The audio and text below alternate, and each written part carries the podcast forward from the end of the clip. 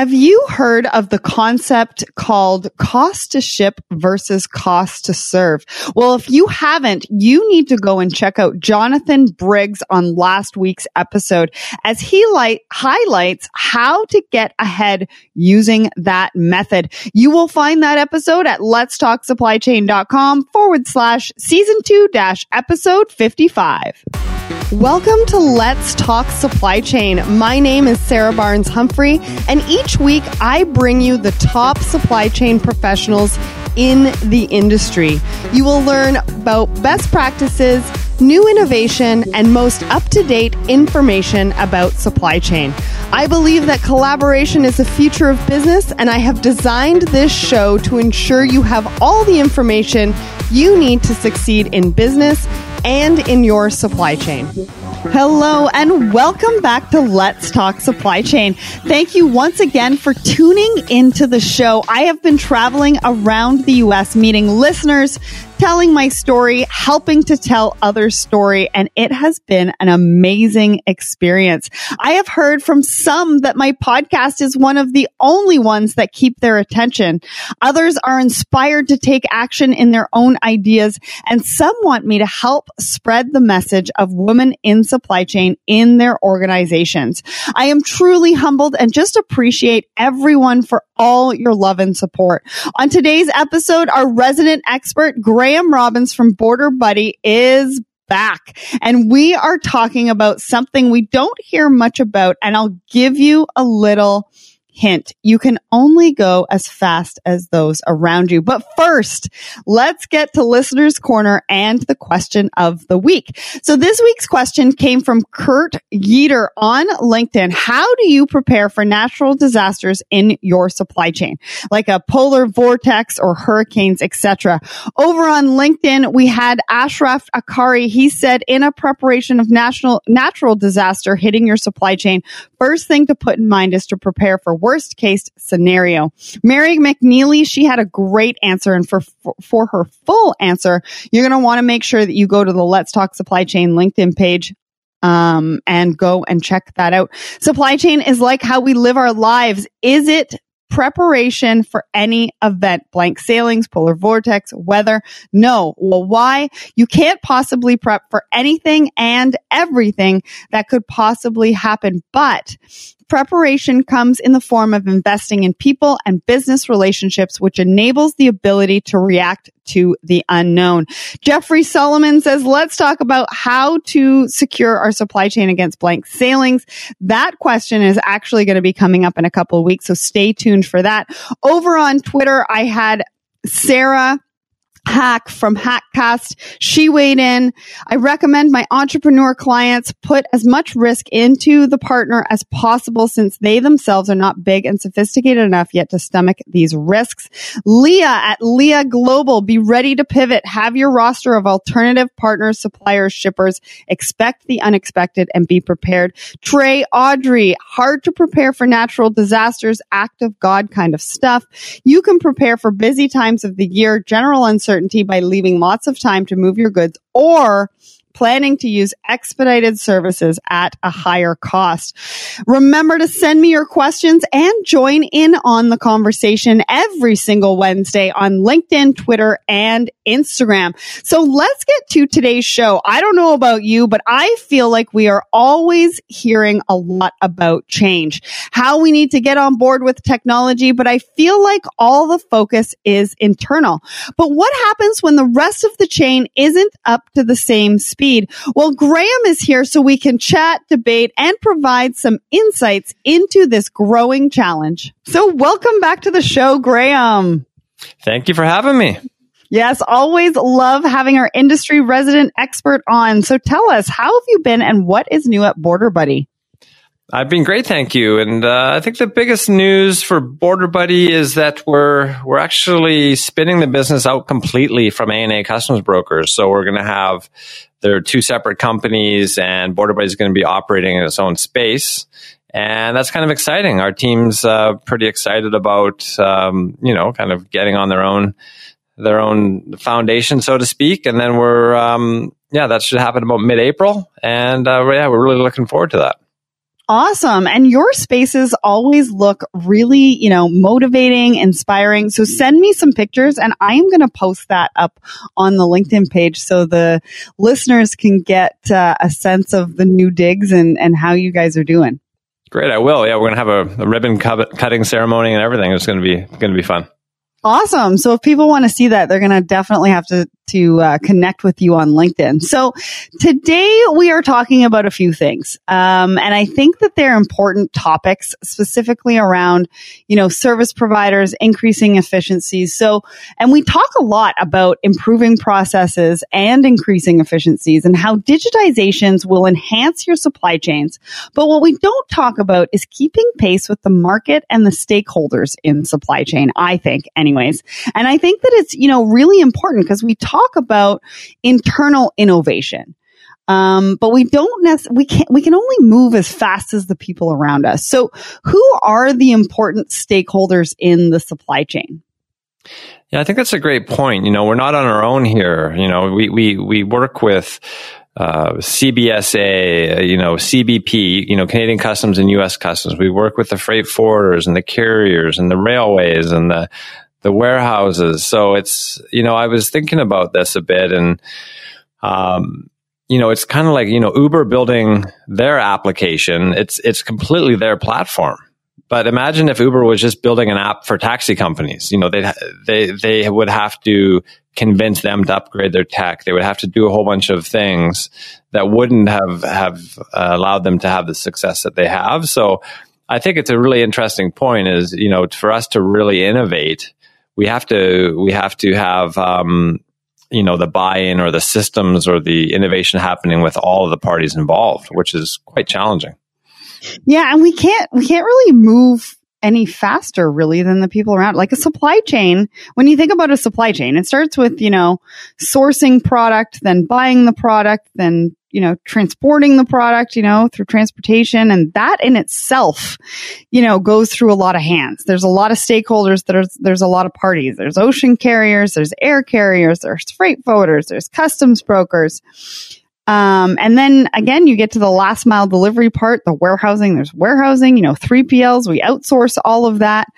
And so if we're just focused internally on how we are doing for innovation and where we want to be and where we want to go, don't you think that even if we get there, we still might be behind because of the people that we are working with and doing business and maybe they're not up to the same innovation pace that we are? Yeah, I think it's a good point. We see these, venture capital backed companies that come out, the Flexports of the world and things like that. And I love what they're doing, but what they're really doing is they're putting a fancy wrapper over, some archaic, back end, right? So they aren't, they might be building a platform that gives you a nice dashboard and some more data. They're consolidating data, but what they're really doing and what we're seeing for our customers as well is they want the data. Our customers want the data. So who can tie it together the best? Who can take all the data that's out there and put it into a beautiful, easy to use, easy to understand and valuable format to look at and understand how can we optimize the supply chain? How can we lower duty rates and lower our costs. So it's really just taking all of that information together. It's not like someone can build this from scratch because at the end of the day, we're all plugging into U.S. Customs. We're all plugging into Canada Customs. So it's really just figuring out the best wrapper you can put around the other infrastructure. Well, yeah. And I mean, think about it. You bring up a good point with Flexport. They just got that really big injection of cash. There's a lot with a B. And, there's a lot of talk around it. Some people are, happy about it. Some people are not so happy about it. I spoke to them, just a few weeks ago. And they don't really care because they're kind of doing their own thing. And what they're doing is working. I think they told me that they are growing by like 200% every single year. But again, they're still just one piece of that supply chain.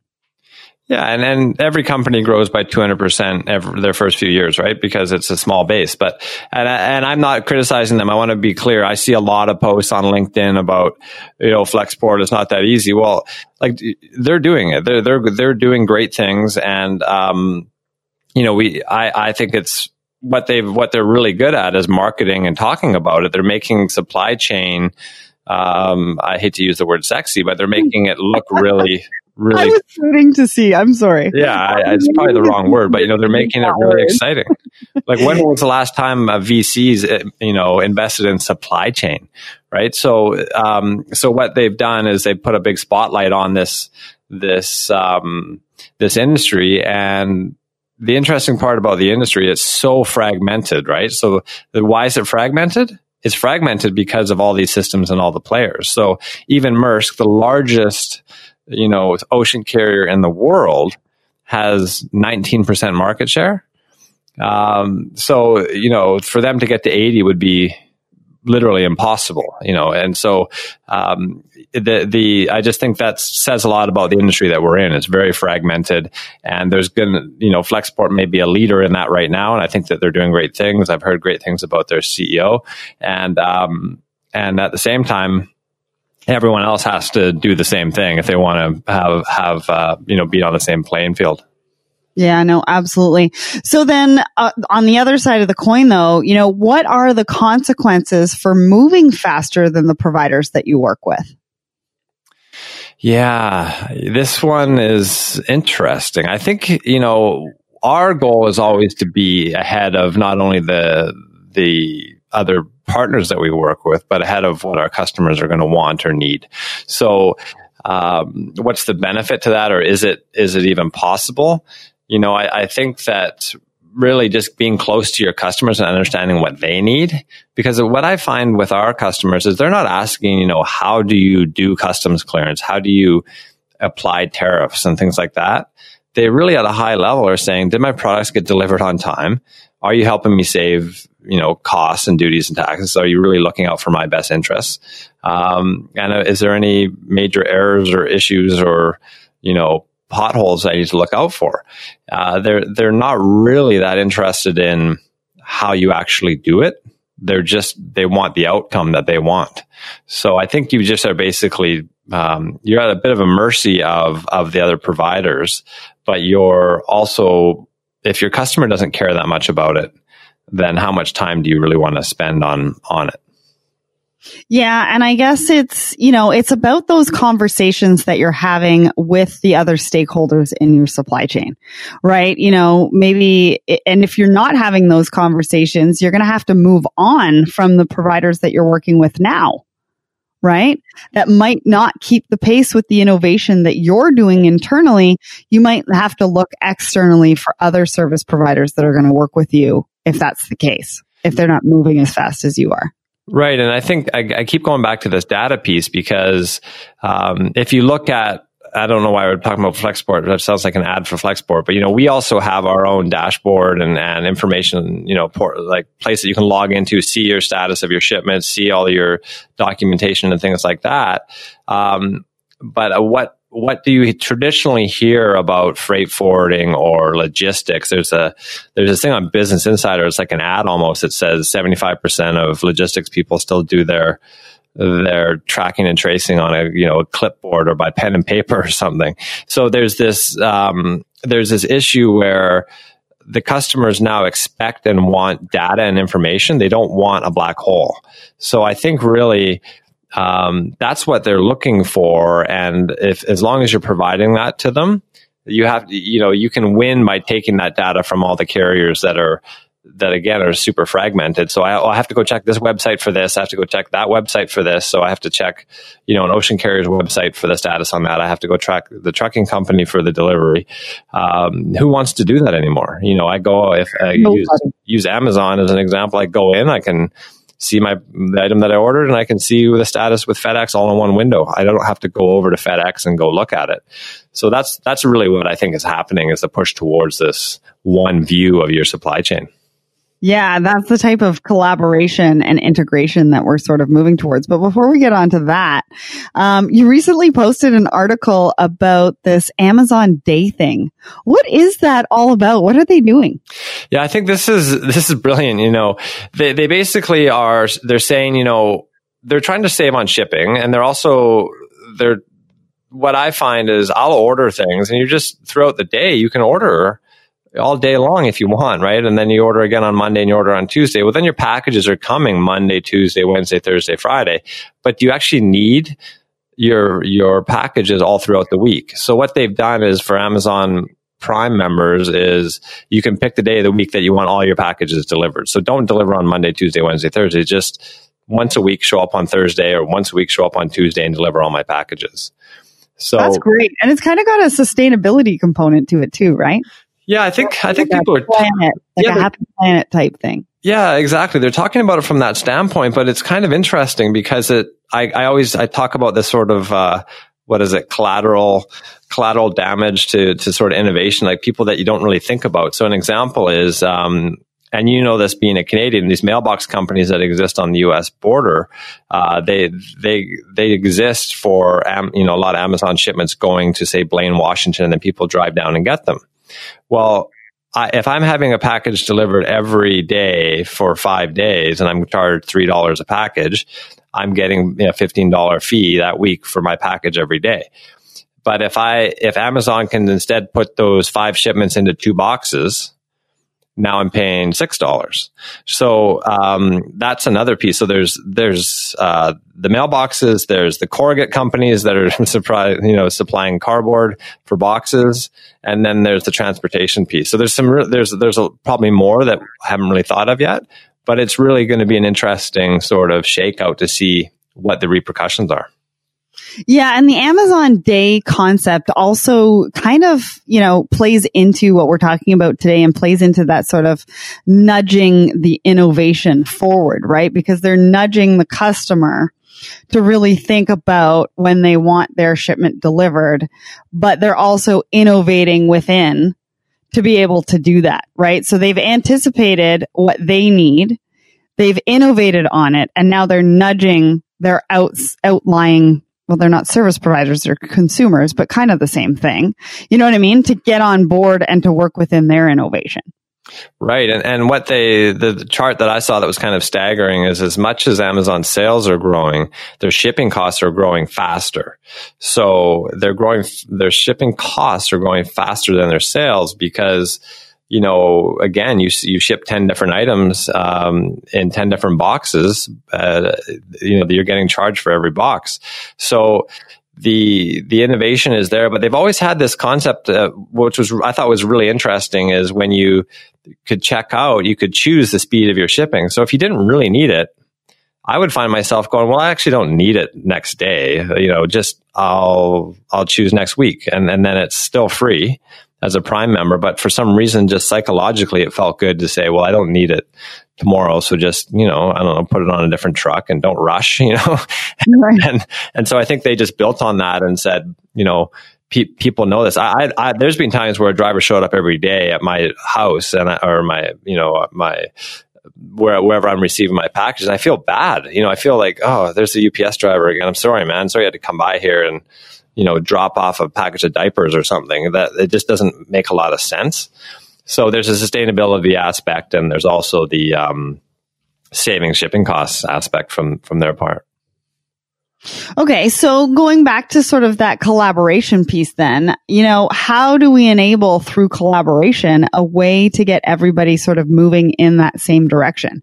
How does a supply chain professional working at, a retailer or something take a look at their upstream and downstream on their supply chain and try to figure out a way to integrate the innovative approach that they're taking internally and make sure that it can be adopted or, worked through with their service providers or their other teams? I think that's the $1 million question. If you can build that thing that you just described, I think that would be a great platform. But I think really everyone's trying to figure out how to piece everything together, because as you think about these freight marketplaces, speaking of innovation, these companies that are taking, you know, basically the Expedias of logistics, where they are taking your freight and saying, okay, you want to pick it up in California, you want to deliver it to Ontario, and they're putting it out to 15 different carriers. Well, those 15 different carriers have to integrate into that platform to get the data out of it, right? So I really think that everyone's kind of working in a silo until this platform or a common language is going to be spoken amongst suppliers and carriers and things like that.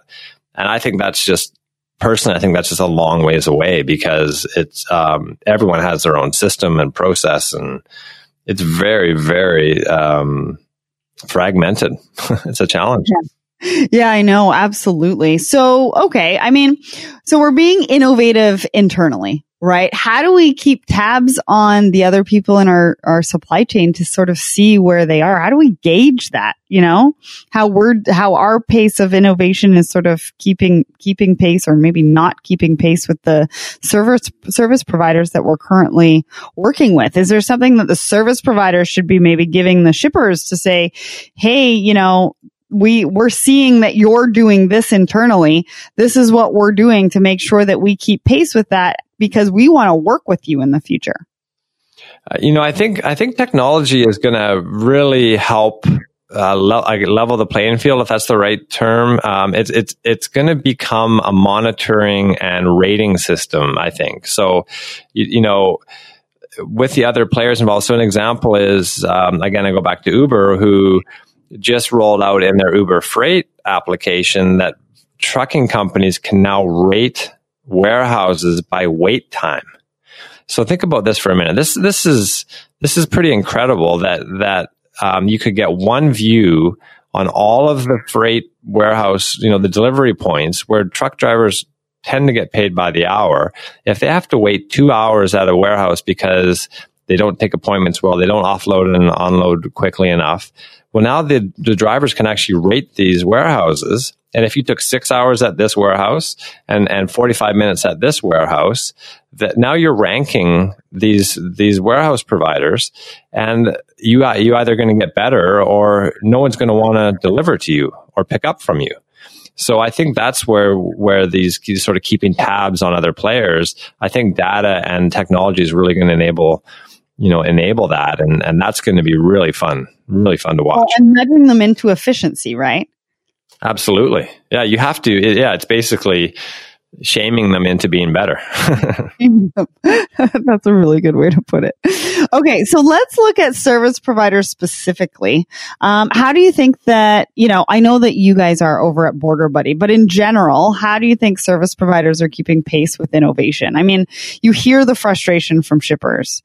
Are you hearing in the industry that, you know, they're starting to work on it, they're starting to get it, they're starting to, you know?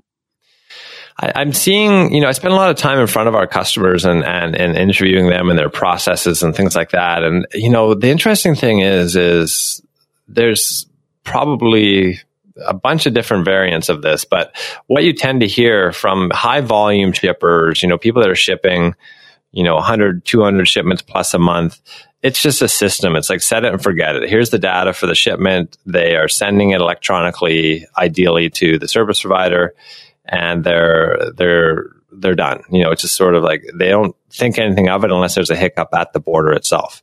Other than that, what I sort of hear a lot about is, you know, do you want to be a software company? Or do you want to be, you know, a customs broker? Do you want to be a software company, or do you want to be a trucking company? If you look at, again, going back to the Ubers and the Amazons and the Flexports, they're software companies first.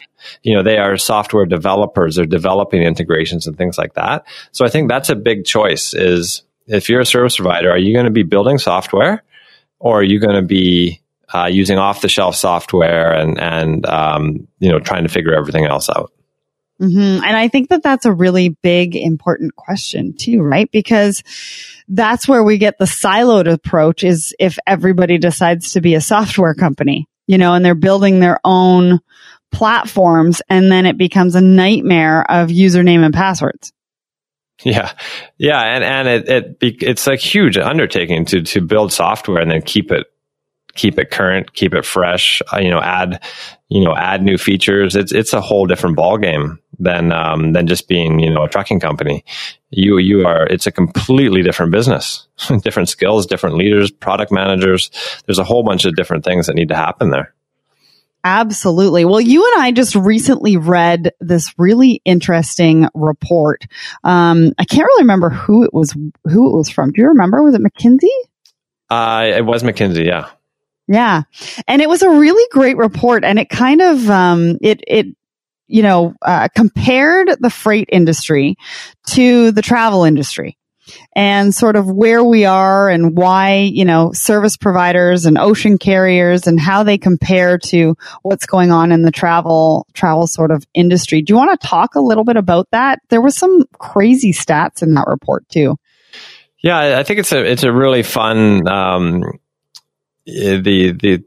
the title of the study is Travel and Logistics, Data Drives the Race for Customers. So this is really, again, back to that piece of consolidating all this data from the shipping containers to the trucks, to the warehouses, to customs. You could say that that part of the reason that this is getting attention as logistics is because it is so fragmented, like all the carriers. If you think about 15 years ago, if you wanted to get it's probably more than 15 years ago, I'm dating myself a bit, but if you wanted to get, airfares, you had to go to a travel agent, phone them or email them, and they'd get a hold of 6 different airlines. Well, now you just do it through one application that's consolidated all the data, the Expedias and the Travelocities of the world. It's really interesting. It was an interesting read to see, that the trucking revenue is bigger than air travel, which for some reason shocked me. I didn't think of that. But trucking is bigger than air travel in revenue and in billions of dollars. So, and freight forwarding, and they're just comparing, cruises to rail cargo. And it was very fascinating.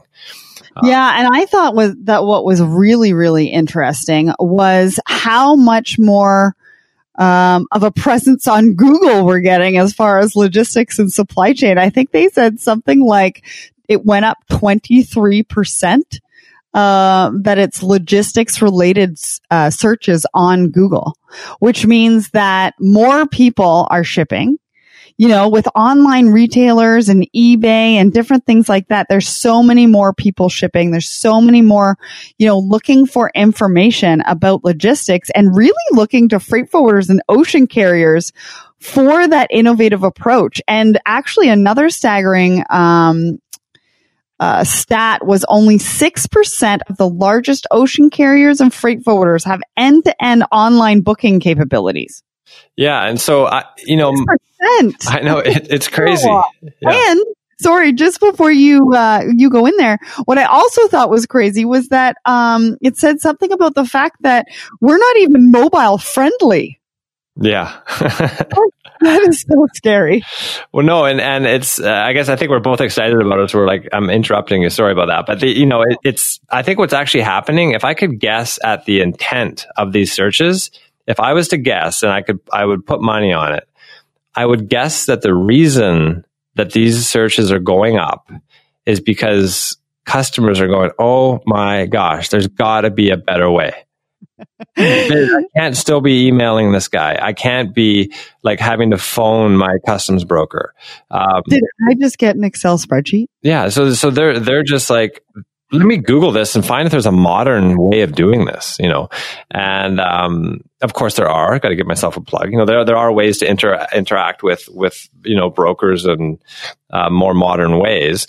But, I think majority, they're not seeing any sort of progress, and they're going, what the heck is going on? I can press a button and get a package delivered to me overnight, but I can't, get the status of my freight from China to Vancouver.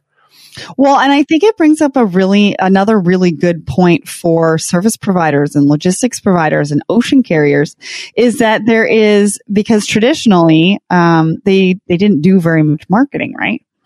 And, with that Google search going up 23%, there is a huge space for marketing that I don't even think most of them realize. Yeah, it was funny. There was I shouldn't say it's funny. I'm not. I don't ever want to sound like I really respect what people are doing in the industry, but there was something from a carrier that said online quoting, available now, and it was like revolutionary, right? That this, I think it was an ocean carrier that had online quoting. And this is like 2018, right? and they were so excited that they put a huge marketing campaign. There's YouTube video rolls. And it's like, this is stuff that was being done 20 years ago in every other industry, right? But now you can get ocean freight bookings online. It's incredible. So, we have a long way to go. But I think what we're seeing is there's going to be a bit of a groundswell, or there is a bit of a groundswell happening, especially with the big guys, the Maersk of the world, and they're going digital as quickly as possible. Yeah, and actually I'm looking at this stat right now of ocean carriers, and it says that it says number of carriers offering functionality, and it's like zero. Yeah. And the mobile friendly, they're, for booking, there's zero. For quoting, there's 2 out of 5. Yeah. So, on this rating scale. So I'm going to have this McKinsey report actually as a part of this episode at letstalksupplychain.com, so people can really read and see what we're talking about. But it just really goes to show you that disconnect. I mean, everybody talks about the disconnect, but it really shows you some incredible statistics and how much more work we have to do to get on board. Yeah, and I think it's, if you just think about what happens now, I can buy, and I've actually bought product from Alibaba in China, and the complete experience, I didn't talk to anybody, right? It was all done through their app. I used the mobile app. But guess what happened when the freight arrived? There's documents, there's like emails, and there's attachments, and it just goes completely offline. It goes completely paper. Yeah. That's hilarious, just because of all the customs and stuff at this end. Yeah. And the freight forwarding, sometimes there's an original bill of lading. It's like, really? We're still shipping on an original bill of lading? There's original bill of lading for an Alibaba shipment? Yeah. I don't know what that was about, but it was very strange.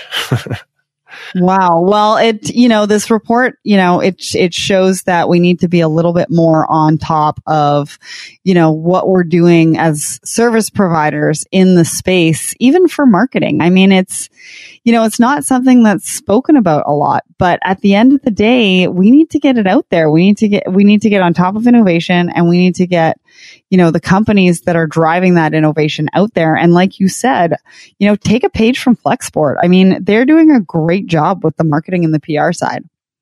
Yeah. And if you think about it, if someone's got a service for Amazon to ship their parcels, they've got Uber in their hand for getting a ride. They've got Domino's Pizza app in their hand for food. They've got Starbucks in their hand for coffee, and then be delivered by Uber Eats now, by the way. I had to throw that in because it turns your $7 coffee into a $12 coffee, right? Anyways, people are used to that, and they're like, they can't fathom why logistics providers or customs brokers haven't sort of caught up to that. So that's what we need to do, is make sure that we're staying fresh. Otherwise, they're going to go to Google and find a better way. And is there anything particular that you think that people should be focusing their time and investment? I mean, I know you mentioned data, but is there anything sort of specific there? I just really think it's all about that customer experience. So removing the friction and removing effort. Everything again, I know I'm just beating the same drum, but you can do these things with 3 thumb taps. And if you have to now phone somebody or email somebody, you're just instantly annoyed. So you have to think about the customer journey and what they need from you, and then, and give it to them. And whether you really want to take that phone call, because they're already annoyed before they pick up the phone. Absolutely. Yeah. Okay. Well, if logistics providers are slow in the uptake, just to provide one-touch services or even offering mobile devices, what does that mean for your global suppliers in remote parts of the world? And how do we collaborate to bring them up to speed, so to speak? Remember to check out Border Buddy at BorderBuddy.com, and you can get a discount off your first shipment with them. And that's BorderBuddy.com/Let's Talk Supply Chain. For more information about the McKinsey report that we spoke about in this episode and about Graham, connecting with Graham, show notes for easy reference, go to letstalksupplychain.com /season 2-episode 56. Thank you again, Graham. That was another great discussion, and I love having you on the show. I loved it too. Thank you very much. I appreciate it.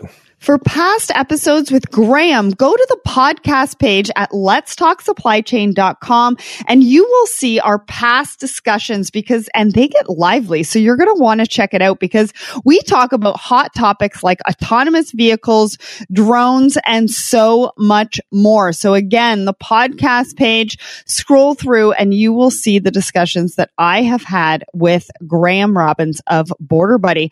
On next week's episode, I can't believe it, but we have another Woman in Supply Chain episode. Yes, that's right. A month has gone by, and now I am featuring and highlighting another powerhouse woman in supply chain.